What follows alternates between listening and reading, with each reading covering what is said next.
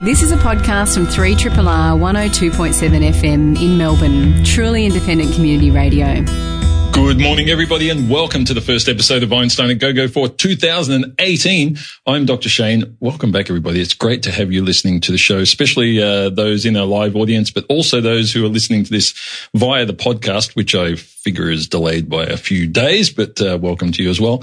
I'm Dr. Shane. In the studio with me is Dr. Laura. Welcome back. You're not on a plane for a change. Happy New Year, everybody. Yeah, you folks, uh, we've got Dr. Ray in the studio as well. Welcome.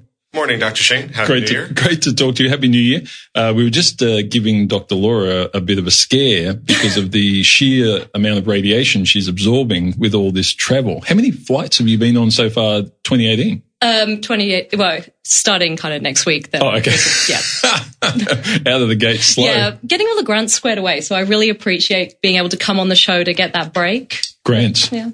Mm, sad. Those- Same for Dr. Ray. Yes, those are the way we, we- you know, we use ideas to come up with ideas. That's part of our job. And then we like write a grant to Yeah. fund that said idea. I kind of, yeah, whenever, whenever I see, hear grants now, I just think of that scene from the new Star Wars movie with Luke Skywalker and the milk from those creatures on the, pl- anyway, um, that's you guys, you addicted people. In the studio though, we're Some going of to, us work with industry as well. Thank you. uh, we're going to mix things up a bit for the first show though, folks, because we have some really great guests and we want to, um, dive right into them before we get to our normal news segment. So we're going to start off with our first guest for 2018. She's been in the studio before, Dr. Kylie Soanes. She's from the Clean Air and Urban Landscapes Hub and the Threat- Threatened Species Research Hub in the National Environment Science Program, School of Ecosystem and Forest Science at the University of Melbourne. Kylie, did I miss anything? No, no. Thank you for having me. And apologies that my email signature is quite a nightmare to, awesome. to read out. But yes, captures great. everything I do in, in one or four neat little lines. So. Yeah. that- no- normally when our guests send information on what they do and so forth, they, they send us, you know, details of their research and it's, it's a little dry, but you basically sent me a message that said, tough shit. I've got this job. You don't. My job's awesome. You know, you're not getting it. Now, so I, I've got to ask you, I mean, what is your job now? What do you, cause you were on about four years ago. That's we were right. talking about threatened species and space. And, but what's your job now? What are you doing at the university? So my job now, um, as you mentioned, I think it's pretty awesome. It's basically what I've wanted to do since I was four years old. And I get to find ways to make sure that threatened species and other types of wildlife can survive in cities. So instead of trying to take care of them far away out in the bush or, or somewhere out in the remote areas, I want to find ways that we can cram as much of them into cities and the places that we live and work uh, as possible. Okay. One of the things I find interesting there is when, when we say cities, I, I suppose I live in the outer areas of the city, so I'm about 25 k's from the center of town. Are you talking about sort of that area or are you talking about, you know, where we are right now, Nicholson Street in the, in the middle of town? I mean, or is it both? And how are they different? I think it's both. I mean, urban's a really tricky word and we try and use it as a bit of a, a catch-all for basically anywhere there's a settlement of people. Mm-hmm. So some of our research tried to look at this idea that threatened species and conservation is more of a sort of out there thing. And we thought, well, let's test that. So we looked at the 1600 or so threatened species that are on the federal threatened species list. And we overlaid their distribution. So sightings of where they've occurred, records of where we know they are with the outline of 99 cities and towns across Australia. And that mm. was about anything from 10,000 people upwards. And we found that a third of those 1600 species have actually been sighted or live in cities regularly. Uh, and we thought that was really fascinating and kind of just opened up this avenue of, well, if they're occurring in cities, what can we do to make sure that they stay there? And mm. maybe we can even have more of them. Mm. Can, can you just qualify that to say what, what types of species in urban areas? Because in my mind, I've got this like, all right, well, there's probably like at least four snail species and some frogs, but I'm thinking we- frogs. Yeah, yeah. what what are the types of endangered species that are already in urban environments? It, it probably really surprised you. So Melbourne has 46, and I'm talking sort of about the, the greater Melbourne outline, not just the, the inner city parts of Melbourne. So we've got 46 threatened species that we've identified uh, that are listed at the federal level, and that's everything from southern brown bandicoots, so these little ground dwelling critters, um, all the way up to things like the orange bellied parrot, which comes here mm. in winter and hangs out in the sewage treatment plant of all places. So Nice. these threatened species aren't just hanging out in these, you know, amazing large big reserves or parks that we have in the cities, but they're slumming it in the sewage treatment plants and the quarries and, and things like that. It, it's interesting to me, you know, you have some of these species that you don't find elsewhere. So, you know, w- we have literally created our environment, you know, and we've displaced theirs in some cases, but our environment has now become their, their final refuge. How do we, how do we sort of monitor how good our environment is for them? Because we, I mean, we don't make changes for the those these species in this case. We make them for ourselves. You know, we talk a lot about environmental conditions on the fringes and so forth, but in some of these cases, you know, it might be you know the local buildings and and, and so forth, and ledges, and you know where where we can contain them.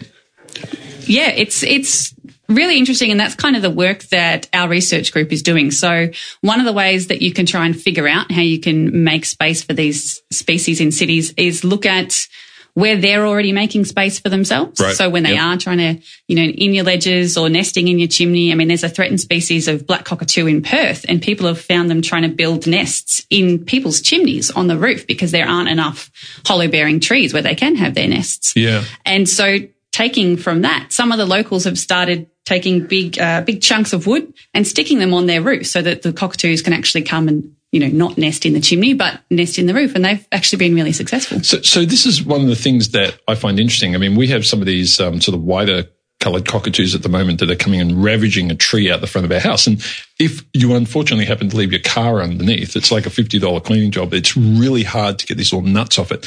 And I know a lot of people are sort of like, you've got to get rid of these cockatoos. And so I think, yeah, but why don't we just park our car somewhere else? Like, you know, there's the, how is the response you're finding to some of these requirements? Because it's easy to say, well, hang on, let's just get these species out of the way. But in reality, actually, we need to coexist. And that might be a little bit more challenging on our part to do that.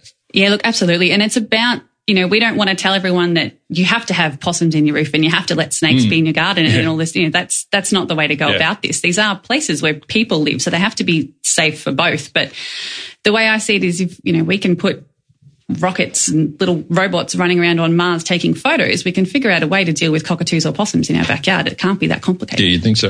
And Kylie, so does, is part of the strategies you're developing, is part of that getting the community on board and sort of releasing, you know, what people can do to help? Absolutely. And it's it's not just about showing ways that people can help, but also finding ways that people want to help and, and tapping into things that people already want to do rather than forcing different ideas down their throats. Um, but a big part of it as well is we can have lots of crazy ideas for things that we can do for species in cities, but we also need to figure out how well they work. And that's where a lot of the science comes in is testing and evaluating and, and trying these things in sort of controlled experiments. Which species do you pick? Uh, do you do you pick? You know, you have to choose a few. You've got so many to deal with. You have to choose a few, and I'm wondering whether you pick them based on the severity of their the, the potential threats to them, or this is my favorite little cute and cuddly thing. I mean, you know, we, we often see a lot on the cute and cuddlies, but how do you go about choosing the ones you monitor, the ones you put the effort into? So some of the work that my colleagues are doing is trying to make a decision process for figuring just that thing out. So not just, all right, what species are already here and how can we deal with them? But if we wanted to bring certain species back, how would we go about that?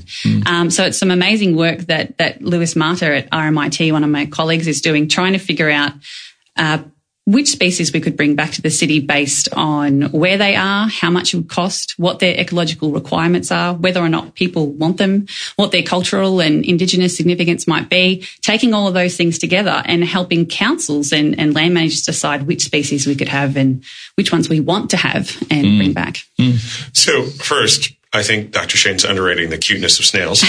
Um, second, uh, when you change an ecosystem, there's always things you have to think, uh, follow-on changes you have to uh, think about. But in engaging the community, aren't there also instances where, beyond the conservation argument, the biodiversity argument can have very positive follow-on effects? And the example I'm going to mess up is the peregrine falcon in New York City, where they even increased the amount of nesting places for them to, on ledges, and it helped reduce pigeon populations. So bringing in, in that case, it was a predator, an apex predator, but bringing in things that eat nuisance bugs that you know might do good things for your garden also has a has a has a follow on in in enhancing the biodiversity and the ecosystem that people are living in. Is that something that's comes to the community much? Yeah, absolutely. I mean, I think that's what I love so much about this space is there are so many different motivations for wanting to do this. Some of it if you're like me, is just because I love these animals and I don't think that they should be displaced just because we live there. I think we can share and all get along. But then there are also so many benefits that come from that. So you might want to make sure that there are more of the tiny insectivorous bats in urban areas so that they can control mosquito populations and keep the insects down. Or you might want to make sure there are powerful owls to uh, control pesky possum problems. So there are so many benefits to people from having biodiversity in mm. cities. So it's just a matter of understanding that very complex web and working with people to make sure that we're doing it the right way. Now, I understand there's a there's a website that you can use to determine what's in your area, which is kind of cool because uh, I mean these depending on what part of the city or what side of the city or um, so forth you're on, you you may be near the shoreline, you may be you know near the Dandenongs, whatever. Yeah. Um, you'll get different species coming in. So Absolutely. Tell us about that. That's my favourite uh, thing that that we've made last year. It's uh, a map, an interactive map that you can go on to on our website, and I'll give you guys the link for that. Yep. Uh, and what it is is you can click on any one of the 99 species that we included in our study and it will give you up a list of all of the threatened species that either live in the city, uh, live around the city, or really interestingly, the ones that used to live in the city right. but are no longer there. Uh, and for each of those species, you can click on a little link and it will take you to what's called the Atlas of Living Australia, where you can learn a whole lot more about where those species records come from, what that species needs, and if you're lucky, see some very cute and cuddly pictures. Yeah, and I suppose there's an opportunity there for certain people to to help create the sort of environment locally that might might encourage those those species in. I mean, I know in our case, you know, whenever we pack our veggie garden with stuff, we always plant some very bright, bright, colourful flowers as well to help bring the bees and the dragonflies and, you know, the sort of the things that I've managed to give my kids an excitement about when they see them, not the fear about that yep. you often get. Like these things, yeah, we need these guys. These guys are awesome. They're going to kill all the shits that really wreck our plants. yeah. So, you know, that sort of bringing, bringing them back in based on knowing what their environments, I think is, is a, is a great thing that people can do. Absolutely. And I think the awareness is, is such a big thing. I mean, I've worked with uh, threatened species and wildlife for 10 years or so, and I had no idea how many threatened species I could actually find in my local area. And mm. I think once we start to realize that, it can kind of change the mindset of how we look at cities. It's not just places where you see pigeons and possums and, you know, a few cockatoos, but there are a whole amazing variety of native species that we could be interacting with and taking care of. Yeah. Before we let you go, Kylie, have you got a favourite? I can't go past uh, the yellowtail black cockatoos, and they're not on the threatened species list, but they're just the bird that every time I see them, I just I can't help but stop. I mean, they sound like a pterodactyl of all right. things, which I think is just amazing, and they look like this flying brick bobbing along the skyline. so they're my pretty much my all time favourite species to yeah. see in an urban area. Fantastic! Look out them, folks. Dr. Kylie Soanes from the University of Melbourne doing some great work there in um, keeping uh, keeping our threatened species and us engaged in the appropriate way. Kylie, thanks so much, and we will chat to you again at some stage. I think we'll try not to do it every four years. We'll maybe get you in before that, but um, this is great work, so we'll get you in again. Thanks Sounds for coming. fantastic. In. Thank you. Great. You're listening to a podcast from Community Radio 3RRR in Melbourne, Australia. In the studio, we have our next two guests. We have Professor Peter Choong. He's the Sir Hugh Devine Chair of Surgery and head of the University of Melbourne's Department of Surgery. And he has a lot of other accolades, which I'm going to get away with not reading out for him. Also, we have Professor Jane Gunn, who's the Deputy Dean of the Faculty of Medicine, Dentistry and Health Sciences at the University of Melbourne. Peter, Jane, welcome to Triple R. Hi, Shane. Now it's it's great to have you you on because we're, we're talking today about an area that I think either affects people or affects people they know. It affects you know pretty much the entire community. And you're both part of this new Centre of Excellence, Centre of Research Excellence in Total Joint Replacement. Now, Peter, you're the surgeon. I want to sort of start with you. Um, how many joints do you replace in a given year? So, from a personal perspective, mm. uh, close to about 200 joints wow. a year. Uh, but Australia wide, 100,000 joints are done a year, possibly divided equally between hips and knees. And how does that sort of stratify up into sort of people who have um, issues because of age versus, you know, Dr. Ray here who does a lot of, you know, spelunking and stuff, you know, that, you know, how does that divide up? Right. So the majority of um, joint replacements are done for degenerative arthritis. Mm-hmm. And what that is, is the wear and tear of joints. And as we all get older, and because of our healthy aging population in Australia, we have a lot more of them. Uh, injuries probably account for about 5% or so. And, and then you get into the rarefied, um, causes and conditions. Mm. Jane, you're you know general practice, so you see people in the community uh, primarily. At, what point do you, well, how do you go about making the assessment to take one of your patients who's been walking in with a sore hip for a while and send them off? You know, these guys, they just love to cut people open. I mean, how do you, is that right, Pete? You just, you love to cut. Um, how do you, how do you know, like at what point do you say, well, okay, that pain threshold is has been reached for this patient? How do you know? I mean, it's so subjective, patient specific. How do you go sure. about that? So I think, you know, where it uh, starts in the community, Shane, is when the person will come in, usually complaining of pain or complaining of difficulty um, getting out of bed. Uh, sometimes they'll even complain of pain at night, you know, waking them up. So it's usually usually pain. That's what they, they come in with. Um, sometimes, you know, down the track, they get loss of function as well. Mm-hmm. But to begin with, it, it's just finding it difficult to get around, um, often getting in and out of cars, getting up and down steps, that sort of thing will be the, the thing that the patient will notice. Um, and usually they want, mostly they want the pain to go away and they want to be able to just get about and do the things that they used to do. Um, and they probably you know, think a, lot of people put up with a lot at home by themselves, mm. um, and they often start to do less, particularly with exercise. So they start to move less, um, and that exacerbates the problem. And they have a, an ideal um, that surgery will fix them. So they kind of come and they think that, you know, I could just get a new hip, like I could, you know, get a new car yeah, and it'll right. just work and then everything will be fine. And my um, discussion with them is it's not quite as simple as that. Yeah. I mean, I've often encountered people, you know, who've had their knees done and it's rarely a positive conversation. You know, it's, it's often, there's often a restriction or there's something and they think, oh yeah, kind, I'm kind of happy I had it. Oh, not really. You know, you, you never get that. Oh yeah, you know, this was the best operation I've ever had. You know, you, you talk someone about who's, who's had their appendix out and they don't say, mm, I'm not so sure I should have done that. But you talk about knee operations and some of these sorts of things and it's always a bit more you know, mm. flexible in the sort of responses you get. Yeah. So it's a, I think it's a, a really complex issue and each patient is different.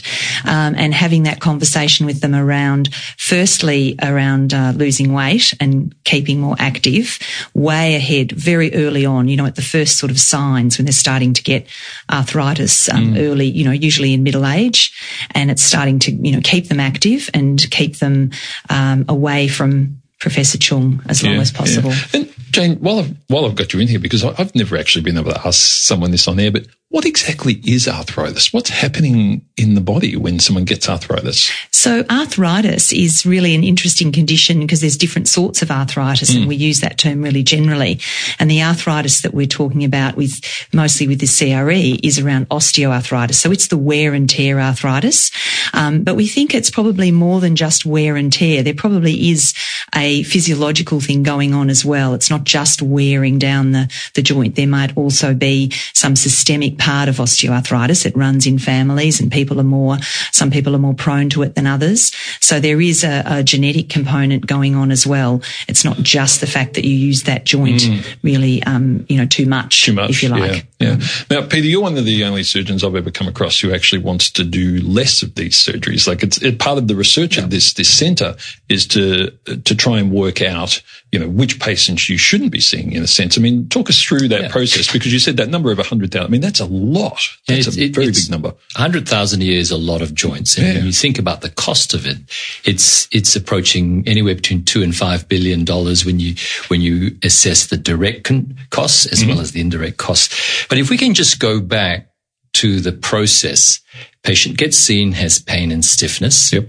An X-ray is taken that shows some arthritis, and traditionally an onward referral to uh, a joint replacing orthopedic surgeon results in the outcome of a joint replacement. Mm-hmm. What we're finding out now is how important it is Firstly, to know have you got the right diagnosis? Yep. Because people with hip pain can also have pain from another area like their backs being referred.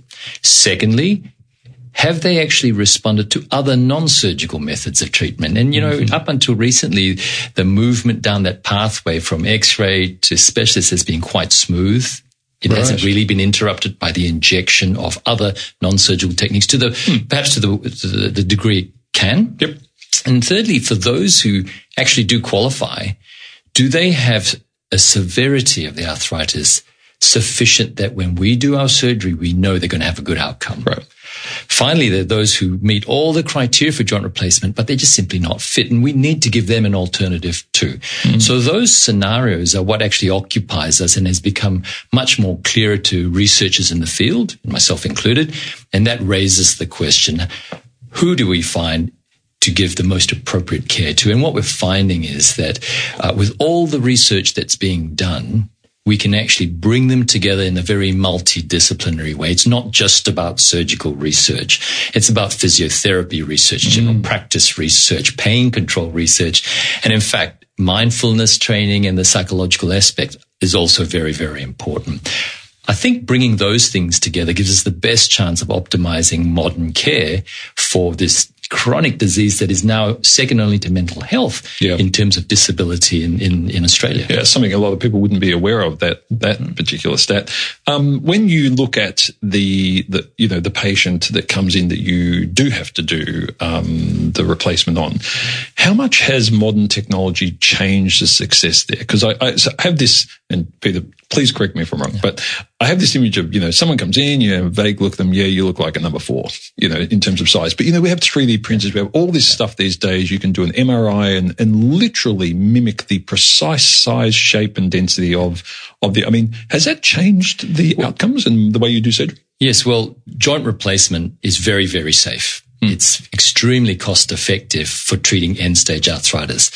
What we know though is that if we can improve the prostheses that we use, the way we actually fix them to the bone and the articulation, meaning where the ball rubs with uh, mm-hmm. the socket, whether it's the hip or the knee. If we can improve those elements of joint replacement, we potentially can give patients a longer survival of the joint replacement they have. And what we've shown is that all those increments in innovation have resulted, perhaps over the last 20 years, of a survival of a prosthesis from 10 to 12 years uh, per prosthesis to now 15 to 20. So we really have improved the survival and, and lots of people are going the distance, as it were. Uh, we use computers to guide us in surgery. We use infrared cameras, line of sight, as it were. We're now bringing robots into the field and all of that is to improve the accuracy of implantation. The scientists look at the polymers, the plastics that are mm. used on the socket side to make them really durable. And the metal researchers are looking at the surfaces of the metals to see how can I really excite the bone to grow in and hang on to the prosthesis mm. if you were using what's called a non-cemented version. In, in any case, the importance is really to balance the wow factor of innovation with actually things that work. Mm. And sometimes you don't want to be too far on the leading curve because it ends up being the bleeding curve yeah, yeah, yeah. if things go go wrong. So it, it's important that we look at the data, uh, we look at experience, and uh, at least in Australia, Australia has. Um, uh, uh the title of being one of the first to have a, a national registry of joint replacement. So we can really interrogate that information to find out what works, what doesn't, or at least where the red flags are that makes us aware of any trends that may not suit the patient. Mm. Uh, you mentioned there, you know, the, the longevity of some of these replacements. Is is that because the replacement itself is breaking down? I mean, I know that the body's a it's a nasty environment, you know, generally for anything you put in the body. Is is that the the object itself breaking down, or the way it interacts with our body? What's the time limiting factor it, there? It is a it is a um, combination of the two. And as Jane says, we often have an idea that we will go to a specialist, they'll put the implant in, and that's it. Mm.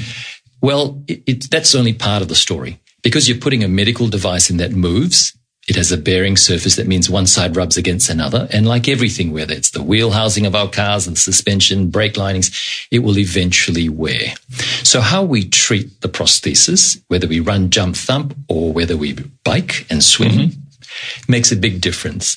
Also, as we all get a little older, if we're relying on the bone to grow into the prosthesis and hang on to it, the data would suggest that that's not working as effectively as just cementing it in position. Right. And the way cement works is you create a cavity within the bone, you pour cement into it, and you place the prosthesis like Excalibur. Yeah. in it, and it stays firmly. I mean, fixed. you described. I love it when you describe this stuff. It literally, I, I feel like I've just been to the hardware store, and, and I know, I know, in your surgery there is there's bound to be, you know, power tools that most of us would think, are you seriously using those on the body? I mean, th- this is we, we this use, is the way it works, right? We use drills and hammers and boring and burrs. We, we, it's a, it's a, it's a fun area to be in. We get to, for people who like that type I was going to say for the surgeon. it's a lot of noise. Thank God the patient's asleep. But can, can I ask, what's, what's the average lifespan after you've had a total um, joint replacement of the prosthesis? Okay, so of the hip,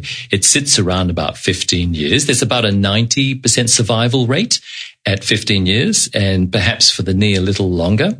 And that is uh, due to the fact that we're far more concerned as to how we put it in uh, as precisely as we can using uh, really good devices that have been tested in, in a way that the design works, the materials work, and the principles behind that design work. Hmm. And the sort of follow up for the patient, do you just, do you keep, does that patient get a long follow up sort of across, you know, after you've had that replacement? Well, some of the research that Jane and I have been involved with looks at how do patients go after surgery. And what we find is where they are at about a year, or 18 months after surgery is how they'll be for the next five years at least. So our our early follow up, let's say at six weeks and six months at a year, to really whip them along. Come on, you can do better. Let's do more exercise because we want to get you to the area where you'll be optimized, as we say. Because if you're not there, what can we do to help you? We bring in our colleagues from physiotherapy. Uh, the specialist will interact with the general practitioner who has to oversee a lot of this. You know, how can we get you there? But once you're there, the follow up then goes on maybe in five years time. 10 years time. Once we get to 10 years, we might start seeing the patient a little bit more frequently mm. because that's when the concept of wearing of the parts come in. And that's where we have to pay a little bit of attention because what we'd like to do is time it just right so that if we do have to change a part, it's not going to increase the risk to the patient any more than if they just came in and say, I have an issue. So it's, it's about timing at mm. that time. Peter, Peter um, do you think that patients are aware of the um, that history of what lies ahead for them when they make the decision to have a joint replacement? The, the, the honest answer is I don't believe all of them would. I do believe, though, as surgeons, when we discuss this with patients, it's it's really our responsibility to make them uh, understand the, the natural history, and by doing that, it makes them part of the surveillance team. Mm. So they understand mm. when things are going wrong or whether little, you know, we don't want them to worry about every little creak that happens or every little nip here and there because there are many reasons why you can get that.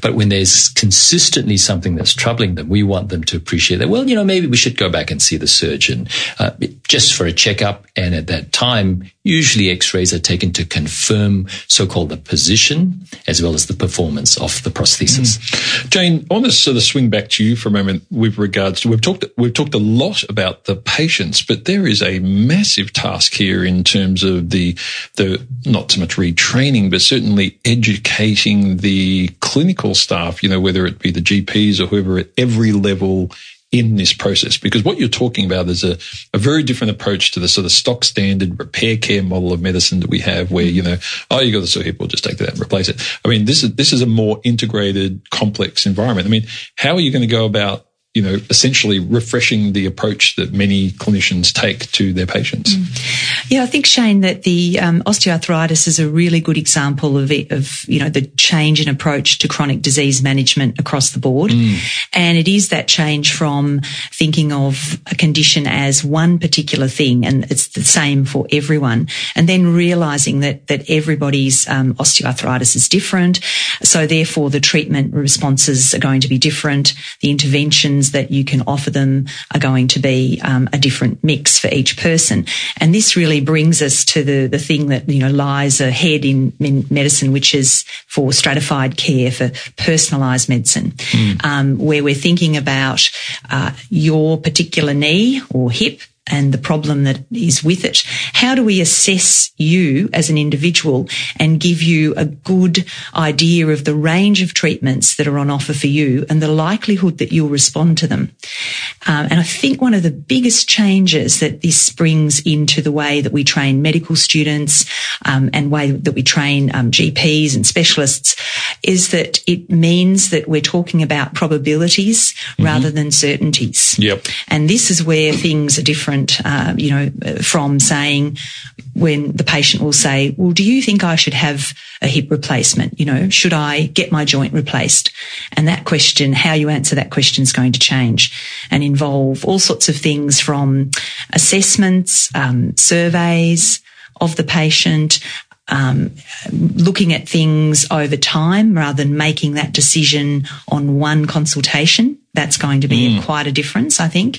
And then what we're interested in developing are things called these risk stratification tools, mm. which helps put you into different categories of how you're likely to respond to surgery or physiotherapy or pain relief. Yeah, and that's sort of the whole the whole phenotype, I guess you call it, of the patient. So not just you know what I look like and my genetics, but the fact that I do these activities in my life. I have this support structure in my life. I have you know these disadvantages in my life because of what that family history or whatever all of that presumably should come into these decision making processes. And at the moment, it doesn't seem as though that's the case. I mean, it's you you rarely have that. Um, except for, I guess, in mental health, where there is a very strong emphasis on all the pieces of the that are interacting with you from from the clinicians. You don't get that as much from other parts of the the medical profession in the way that you know we're talking about here. Uh, it seems as though it's it's it's lacking still. That's right, and that's what I think um, makes the the work of the CRE that the um, that Peter's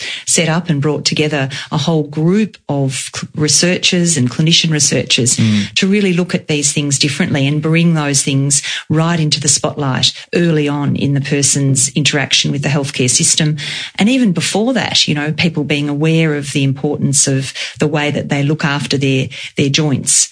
Um, mm. It's, it's, it goes all the way from prevention right through to the very difficult um, joint replacement where you can actually uh, revolutionize someone's life because you know I've seen people um, that yeah. come out of their joint replacement surgery and with a fabulous new lease of life, and they're so you know happy that they've had it.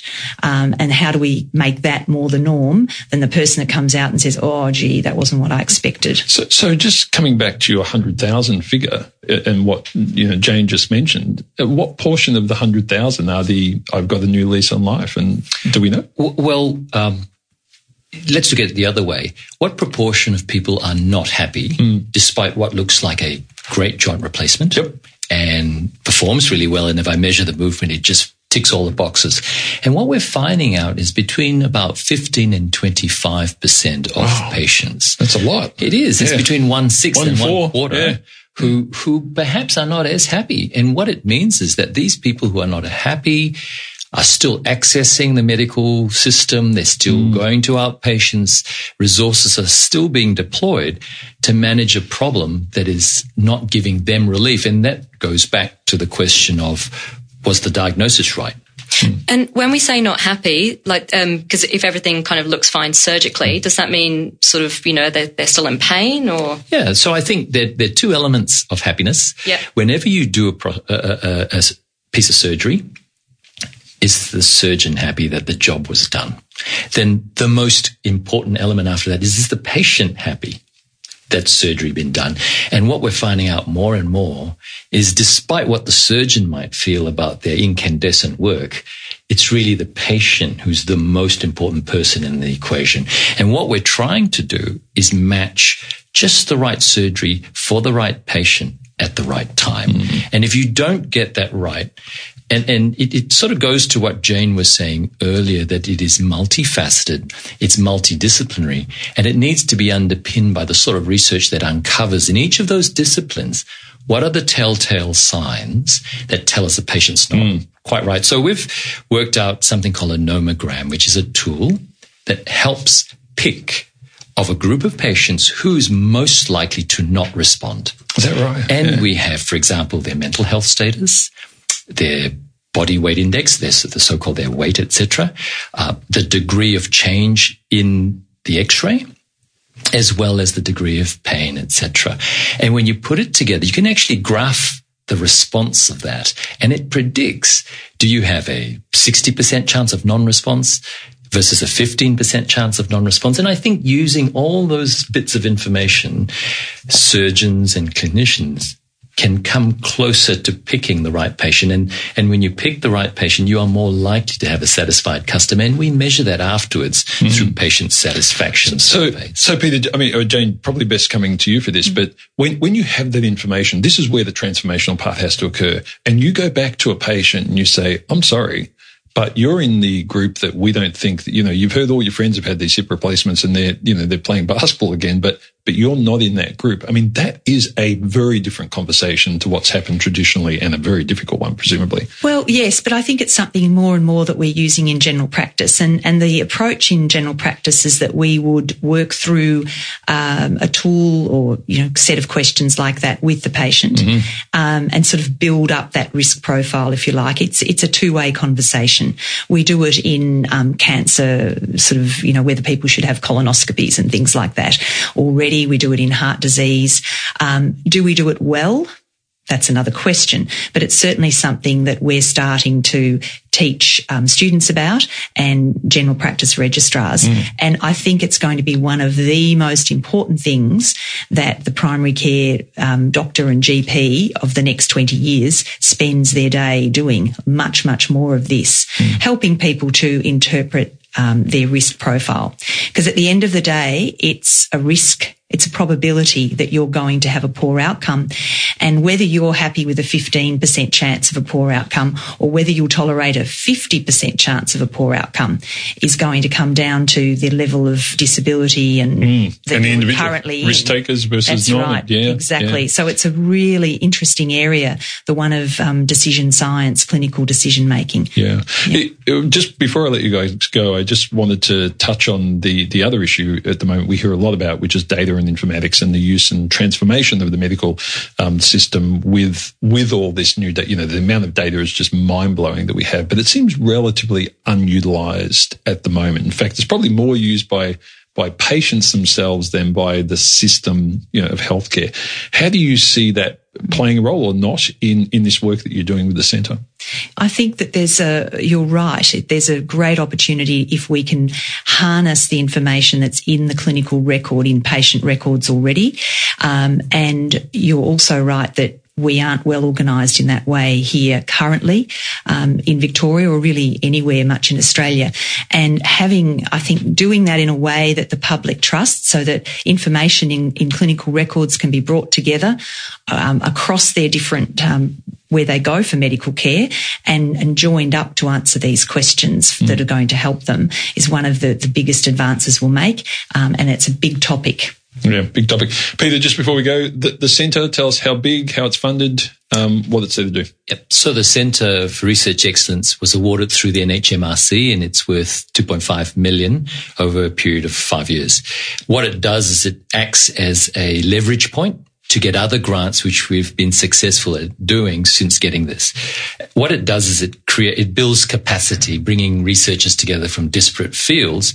And hopefully by having a, a hub, a, critical mass of them, it can generate the sort of research we need to do to produce these very, uh, the very tools that Jane's been talking about. Mm. Fabulous. Uh, Professor Peter Choong, Professor Jane Gunn, thanks so much for coming in and chatting to us today. It's an exciting area and you need to get this all sorted out. I figure I've got about 15 years, 20, maybe less. Ish. Ish. Ish. Before I need the, these, uh, I just stay away from x-rays because they always show you something and someone says, that's a little bit of arthritis in there uh, after the age of about 35. So I think just keep away from x-rays. So thanks so much for chatting to us today. Thank you, Shane. Thanks, Shane. Professor Peter Choong is the uh, head of surgery at um, the University of Melbourne Department of Surgery and a professor at the University of Melbourne in St Vincent's Hospital, and Professor Jane Gunn is the Deputy Dean of the Faculty of Medicine, Dentistry and Health Sciences at the University of Melbourne. You're listening to a podcast from Community Radio 3RRR in Melbourne, Australia. Now, we uh, have some, well, I guess we've got about eight weeks worth of news, but we'll, you know, just give you a small piece. Dr. Laura, we're going to start with you. What have you got for us? My favourite story for the week, which was published a few days ago from WashU in tra- Translational Medicine, the title of the journal, I'm going to read it out for you because it's just a really great example of how a story can be really exciting. And, you know, I, I think everybody will be excited, but the title's so dry, you wouldn't come a running. Talk it Wait for it. Sensory deprivation after focal ischemia in mice accelerates brain remapping and improves functional recovery through ARC dependent synaptic plasticity. The word mice got me excited. Nobody would be running to read that journal, but it's really Oh no, synap- synaptic plasticity, mate. That's that's, That's exciting. good stuff. That's brain. I can Let- learn new let- stuff. Let, Yeah. let me break this down in one word.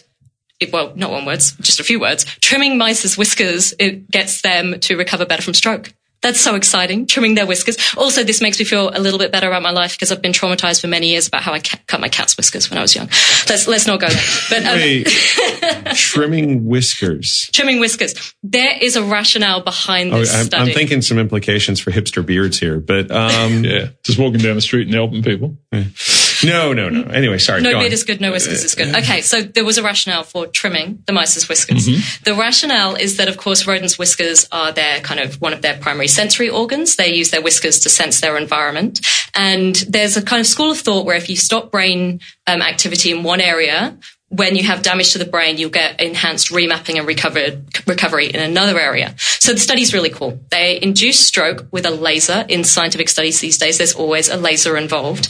And they induced a stroke into a into two groups of mice um, in an area of the brain that controlled the activity of the right forepaw. Then they split the mice into two groups. They cut whiskers of one mice and the other mice no trimmed whiskers. And then they watched the recovery from stroke. And what Can I, can I ask you? you know, Yes. I mean, is this a? you're not buying it? well, no, no. My question is, why would you do that? Like, what was? Well, you I- use I a was- laser because a lightsaber is too big for a Oh, mouse. yes. No, that- that, that, that that- part. that- okay. Why would you, Yeah, yeah. you lose But the why? But why would you say, "Hey, let's try cutting these whiskers and see"? You know, I mean, what's the? Where's the hypothesis in that? Well, Like, many years ago, they showed that if you tickle rats' whiskers, Yeah. you actually get a lot of kind of activity in the brain. oh, okay. Right? And so the brain imaging they showed after cutting the whiskers is really cool. So they've damaged the brain in one area, the forepaw area. In the mice where you've trimmed the whiskers, they actually find um, that you get a much better recovery and reuse of the forepaw in the whisker trim group because by studying their brain activity through, you know, cool, you know, diagrams that are in the, in the journal, um, you can see that the activity associated with moving your forepaw moved to the area where you have whisker activity. Mm, okay. So it's about having this damage and it moving to an undamaged area of the Yeah. brain. And you actually see this in patients. So say people who, when they recover from the stroke, one of the first things that's happened is you might start to wiggle your fingers. And if you look at the brain activity of these patients, there is a normal known, the scientists know the finger wiggling activity area. It moves to a different area of the brain. And so this has major implications for stroke rehab because So I, I guess uh, I suppose what I'm I'm not appreciating there is the just the intensity of the value of sensory input from whiskers for a mouse. Yes. and just and It's just very important for a mouse. It's not a. It's a big deal. Yeah, so It's a is, big I- I- deal. so is the subsequent study you're going to put blindfolds on the mice or earmuffs on the mice and Yeah, see? yeah, Like similar if it's sort of sensory, sensory input. input. I, I suppose mm-hmm. whiskers is the easiest one in mice, but Yeah, it's just so easy. I mean, mm. there's there are so many nerve endings in whiskers, and they kind of you know power. You know, when you tickle whiskers, it really powers off in the brain. Mm. So it's really shutting down that area of the brain, so you can get enhanced recovery and relocalization and remapping is kind of the fancy term of activity from one area of the brain to the other. So, bottom line, don't move when you get a stroke, or um, well, no, so does this go to that myth where people say if they lose their eyesight, their hearing becomes better? Well, I- you- I'm not you sure. know, I, I'm not sure about that. I, I've heard Yeah. that, that many times, but I think uh, you know, you you. I mean, you can do this through meditation, where if you Mm. if you don't pay attention to one of your senses, your level of attention for your other senses is obviously We're- distributed We're, more we're still way far from anything in people. But Yeah. what you were saying, But- does this have an implication for yeah, it does. how how we drive well, neuroplasticity? What it shows is that you can move um, a function that's associated in one area of brain to another area of the brain. If you can create sort of a vacant real estate in the brain, you can get enhanced recovery faster. So I was just thinking, I've got plenty of vacant real estate. I don't I don't disagree with that comment. But uh, just just did the did they let the whiskers grow back and did the whiskers still work the way they were supposed to? This is where I became really relieved as a former cat whisker cutter. Um, it was all fine. It's all good. Don't cut your cat's whiskers, people. No. But um, no, it was um, the whiskers grew back, and you know, then As a, as a child, you did that to your cats. just a couple of whiskers. Because I, I my, feel my terrible understanding about with it. I cats is that, that their whiskers is how, how they determine what size hole they can fit through. Well, yeah, they use Yeah. their whiskers to So sense their it's like- environment. like, just radar, like a you know. It's like yeah, yeah, it's Yeah. like um, incredible. They're stuff. highly So, sensitive organs for, Yeah. for animals. or sensors, organs. Sensors, they are sensors. Yeah, sensors. Yeah, cool stuff. Very cool. It's cool stuff. Dr. Ray. Dr. Shane, um, I, I, I, I, I didn't go with whiskers. I went for something a, a little bit more ecology based, but it was about plastic in the oceans, but an aspect of it that I hadn't really considered before. Now, many of you have heard of, have heard of the Pacific Ocean Great Garbage Patch, which is in one of the gyres where it's accumulated so much plastic floating on the ocean as waste that I think the area is equivalent to the size of Texas in the US. So it's not small. Um, anyway, we've heard of plastics and we see pictures of mammals and fish interacting with plastics. That, that disturbing art photographer that was showing in off of that reef in Indonesia, a seahorse holding on to a Q-tip underwater Mm, was, yeah, yeah. was always disturbing. But this was actually a study about how plastic is impacting coral reefs. Because you think, wait, plastics are floating. Why would they bother coral reefs? And um, this was actually a study uh, over the Asia Pacific region, including the Australian Great Barrier Reef, of a group that surveyed 159 coral reefs, showing that you actually did see a great deal of plastic sticking to reefs. And the more jagged the coral, the more likely it was to to catch plastic. And the implication was, okay, it's plastic there. The reef's not eating the plastic. What's the big deal? Well, the big deal is you get a 20 fold increase in disease likelihood based on once the coral's draped in plastic because it stresses the coral through light deprivation, toxin release. And that is what then gives pathogens an ability to have a foothold for invasion. And so it's actually a problem on reefs, which I hadn't thought of before. And you think, well, why do you care about coral reefs? You know, we know fish can swim around it provided they don't swallow it or eat it. But of course, coral reefs are where so many things spawn. So, you know, that And I saw an absolutely striking picture related to this study where it's um, a piece of coral and there's um, a sort of uh, plastic kind of, and it's got the Nike kind of brand on it. And the coral, the coral actually looks moldy. Like it, coral kind of Yeah. look a bit moldy anyway, but they say that's the infection of the coral and that the infection can spread between corals. So corals can infect other corals. So then the infection spreads. Oh yeah, it's it's a it's a pretty bad bad scenario. Yeah. But the scale is what threw me of both the study and the implications. So 159 reefs. They surveyed 124,000 reef building corals in this study, which meant you figure at least almost a thousand different corals they looked at in each reef. Um, the estimate was 11.1 billion pieces of plastic are on reefs. And I kind of went and I heard that and I'm like, all right, well, I'm sure that could be from small plastic to big plastic, but that, that number had to be, you know, extrapolated on the 124,000 and then just multiplying on average how much coral. But that's just insane. That's a huge amount of plastic because reefs, are, of course, are closer to land than the Pacific garbage patch. So the other thing people have to remember is the plastic that ends up in some place like the middle of the Pacific Ocean is the plastic that didn't get hooked on coral or end up on a beach. Hmm. It's the yeah the Yeah. overflow. It's Yeah. it's the overflow. When we think about, oh, we'll clean up the pa- the plastic in that's out in the Pacific. There's strategies for cleaning that up, but it's actually the beaches and the stuff closer in where coral reefs are filters. Coral reefs can be filters for everything. Uh, the estimates are a growth of 40% in plastic on reefs by 2025. Not good. Not good at all. Well, uh, just very quickly, uh, it looks like uh, Russia is planning to send uh, space tourists to the International Space Station. They're even working on a new module, um, which will apparently have many comforts, including multiple bathrooms and uh, et cetera, et cetera, et cetera. Did, and did one of the Back, Backstreet Boys already go up? As a tourist? there's been a few tourists Which one? already, actually. Uh, you know, the, Was it a good one? so this is done by good Backstreet Boy. well, this is done by the company. Uh, yeah, that'd be a one-way trip if I was in charge. Um, but Energia, which is the company that put Yuri Gagarin in, in space, essentially one of the corporates in in Russia. Um, are working on this, and a single trip would cost you, uh, I should say, a round trip would cost you about a hundred million US dollars. So it's not Second not trip cheap. home, not guaranteed. Yeah, not guaranteed. Uh, well, you know, the Russians are doing most of the work for the US in terms of um, putting people on, on the ISS and returning them safely. So they're, they're pretty good at this stuff. Um, but you'd be able to take about five or six tourists up there a year, apparently, and um, the trip would last for about 10 days. So, and a lot of that's due to launch windows and when you can and cannot do it and so forth. But anyway, if you have a spare hundred grand, uh, 100 million. sorry, 100 million. I'd be happy to go on your behalf. So uh, call us now. Uh, but yeah, anyway, it's, it's interesting. You know, we've been talking about space tourism for quite a while, and it's it's creeping in there. And with more and more commercial players in the game, I think we'll get there eventually. But uh, I think I probably said that on the show 15 years ago. and we'll probably say it 15 years from now and I'll then be too old to go. But it would be fun. So, uh, but they're building a new module specifically for this. So it'll be a bit more flash and I suspect some of the other modules and just for tourism.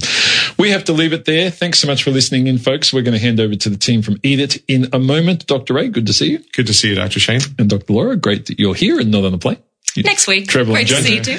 uh, we'll see you again soon though. And Liv's been doing our Twitter feed. Folks, if you want to follow us on Twitter, please do so. It's Einstein underscore agogo.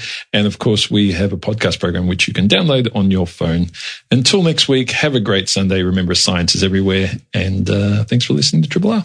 This has been a podcast from 3 R 102.7 FM in Melbourne. Truly independent community radio. Want to hear more? Check out our website at rrr.org.au.